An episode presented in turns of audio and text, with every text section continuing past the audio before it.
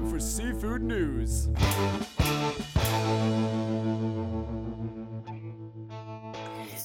You are listening to the Seafood News Podcast. I'm Seafood News Managing Editor Amanda Buckle. And I'm Urner Barry Seafood Market Reporter Lauren Castiglione. This episode is brought to you by the spring issue of Urner Barry's Reporter magazine. Volume 16, number 2, is our second issue of 2021 and features a special section of the state of the seafood industry, an annual review compiled by Urner Barry's Seafood Market Reporters. The annual review includes 17 pages packed with insight, charts, and other data from UB team. Secure your free copy today by visiting urnerbarry.com slash reporter. Thanks, Lauren. Now, on our top story of the day, there are some big shakeups at Peter Pan Seafood. The company announced that CEO Barry Collier will be stepping down from his role. Collier, who has been with the company for over 30 years, will be transitioning into a senior advisory role for the company's ownership group. And that's not all. Three new faces are joining the team at Peter Pan Mark Foster, Stephen Miner, and Jonathan Thorpe. Mark Foster, who has previously held a consulting position with the company over the last few months, will be serving as Peter Pan's new Chief Financial Officer. He previously served as the CFO of Anchorage School District before starting his own consulting company. Foster will be working alongside Stephen Miner, who will be taking on the position of Manager of Business Development. Miner has a rich history in Alaska seafood, previously serving as the president of the St. Paul Fishing Company, chairman for the Communications Committee of the Marine Conservation Alliance, and executive director of the North Pacific Crab Association. For the past five years, he's been serving as a benchmark committee member for the Global Sustainable Seafood Initiative. In his role, Miner will be exploring the potential development of new resources, community development, and more. Rounding out the new hires is Jonathan Thorpe, who will be working to increase access to swimming resources through investment, strategically aligned partnerships, and direct sourcing, in addition to developing downstream products and customers. Having grown up in Alaska, Thorpe also has a rich history in seafood. He got his first job commercial salmon fishing through family and friends before going on to serve as CFO and Chief Investment and Strategy Officer for the Central Bering Sea Fishermen's Association. More recently, he served as the Executive Vice President of Market Development for Blue Harvest Fisheries and Vice President of Resource Development for Mark Foods. All of these changes come just a few months after Peter Pan's longtime owner, Maruha Nichiro, finalized the sale of the company to an American holding company made up of Northwest Fish Company and McKinley Capital. Following the sale, the company made some personnel changes, hiring former Silver Bay Seafoods COO John Hickman to serve as their new executive VP of operations, and Kevin Larson, who previously worked at Bornstein Seafoods and Icicle Seafoods, to serve as their new VP of international sales and business development. And while Barry Collier is transitioning to a senior advisory role, Roger May is set to continue leading the company as president and chief growth officer. Lots to watch at Peter Pan. Oh, yeah. In other news, even more funding for fisheries assistance is being made available. NOAA Fisheries announced last Monday that an additional 255 million will be allocated to states and territories with coastal and marine fishery participants who have been negatively affected by COVID-19. The new funding will be provided by the Consolidated Appropriations Act of 2021 and will support activities previously authorized under the Coronavirus Aid, Relief, and Economic Security Act. It's been a year now since the $2 trillion coronavirus relief package, known as the CARES Act, was passed. A total of $300 million was set aside for the fisheries sector, with funds ultimately broken down by state, tribe, and territory. NOAA turned to their partners, the Atlantic Marine Fisheries Commission, Pacific States Marine Fisheries Commission, and the Gulf States Marine Fisheries Commission to disperse the funds. Alaska and Washington came out on top with $50 million each in funding being allocated to them, while Massachusetts landed a little over $28 million and Florida over 23.6 million. But states didn't immediately receive that funding. Disbursement was delayed for most of 2020, with the U.S. Government Accountability Office reporting that only about 16.5 million of the 300 million had been dispersed as of October 23rd. And this was not a shock considering that by the end of September, NOAA had only received 23 of the 30 plans that they had expected to receive from states and territories. At that time, only 12 of the 23 plans had been approved, and the remaining 11 had been under review. NOAA officials said that there is no set schedule for dispersing funds to Fisher participants, and that it takes time to review the associated spend plans to make sure they're in compliance.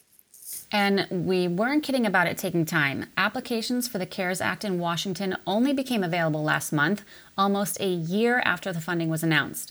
Applications were supposed to open uh, through March 25th, 2021, but the Pacific States Marine Fisheries Commission announced that they would be extending the deadline to April 9th.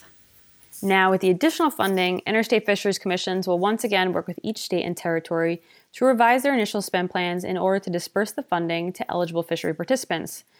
But not everyone is happy about it. Louisiana Congressman Garrett Graves says the CARES Act Fisheries Fund is a slap in the face. Yikes. During the first round of funding through the CARES Act, Louisiana was allocated $14.7 million out of the 300 million put aside for fisheries. During this second round of funding, the state will receive 12.4 million. Graves said in a statement that it makes no sense how yet again Louisiana only receives this much while other states with a fraction of the fishing industry get more money. He said, and I quote, that they slapped us in the face last year and they came back again while the wounds were still open. In other news, the snow crab quota from Newfoundland and Labrador keeps going up. Last year, the quota increased 10% from 2019. Now the quota is up 29% from 2020's total allowable catch of 29,551 tons. For 2021, the DFO has set the total allowable catch for areas 2J, 3K, 3LNO, 3Ps, 4R, 3PN, and the CPS trap survey at 38,186 tons. So last year, the biggest increase was in 3Ps, which increased from 2,649 tons to 3,292 tons. That trend continued this year, with 3Ps receiving a 53% increase to 5,047 tons. 3 LNO increased 34% to 23,648 tons. 4R 3PN increased 35% to 350 tons, and 3K increased 16% to uh, 7,454 tons. The only area where the quota decreased was 2HJ, which dropped from 1,600 tons in 2020 to 1,287 tons in 2021. The CPS trap survey stayed the same with 400 tons. The season in Newfoundland and Labrador is scheduled to start in the first week of April, which is earlier than normal. 3 LNO, 3Ps, 4R, 3PN kick off on April 5th, while 3K dates begin on April 14th for some crab management areas. No season dates have been announced yet for 2HJ or 2J South. The hope is for fishermen to be able to set traps before North Atlantic right whales begin to enter the waters in May. Although the season runs into June, the grounds could be closed to fishing due to whale sightings. 2020 was the first year that the DFO introduced season long grid closures as part of their efforts to protect the endangered North Atlantic right whales from entanglement or ship strikes. According to the new rule, season long grid closures would be put in place following repeat detections on separate days within a 15 day period. As Seafood News reported last June, over 60 grids were closed in the Gulf of St. Lawrence by mid month due to whale sightings. In other crab news, Urner Mark reporter Janice Schreiber released a new analysis on the blue swimming crab meat market. Janice reports that for blue swimming crab meat market, things seem to be just getting worse. Focusing in on lack of available product, looking at the January import numbers, Indonesia, the top importing country in the category, is up 3.3% to kick off 2021, but it's just not enough. Along with many other seafood species that Urner Barry covers, other analysis pieces have discussed at length the shipping issues, including lack of containers and rising logistics costs. All of this applies to both the blue and red swimming crab meat markets, and the headwinds do not appear to be going anywhere anytime soon. Currently at the sign, blue jumbo lump is about 4.4% lower than the all time high set back in the end of September 2017. Another aspect to watch closely is the price difference between blue and red swimming crab meat. Currently, the price difference is $11.93 for the colossal grade. Market participants report an added interest in red swimming crab meat due to the price difference. As the summer gets closer, demand for crab meat will continue to increase in the mid Atlantic, where a majority of the product is consumed. Importers were desperately grabbing up as much meat as possible. And in our final story of the day, keep an eye out for plant based shrimp on your favorite restaurant menu. New Wave Foods announced that they've signed a non exclusive agreement with Dot Foods to launch their New Wave shrimp product in North American restaurants and food service companies. For those unfamiliar with New Wave Foods, the company's mission is to protect the oceans by creating delicious plant based versions of popular overfished or ecologically destructive shellfish. The company's New Wave shrimp product is made of sustainable seaweed and plant proteins thanks to a close collaboration with top-tier chefs and renowned R&D experts.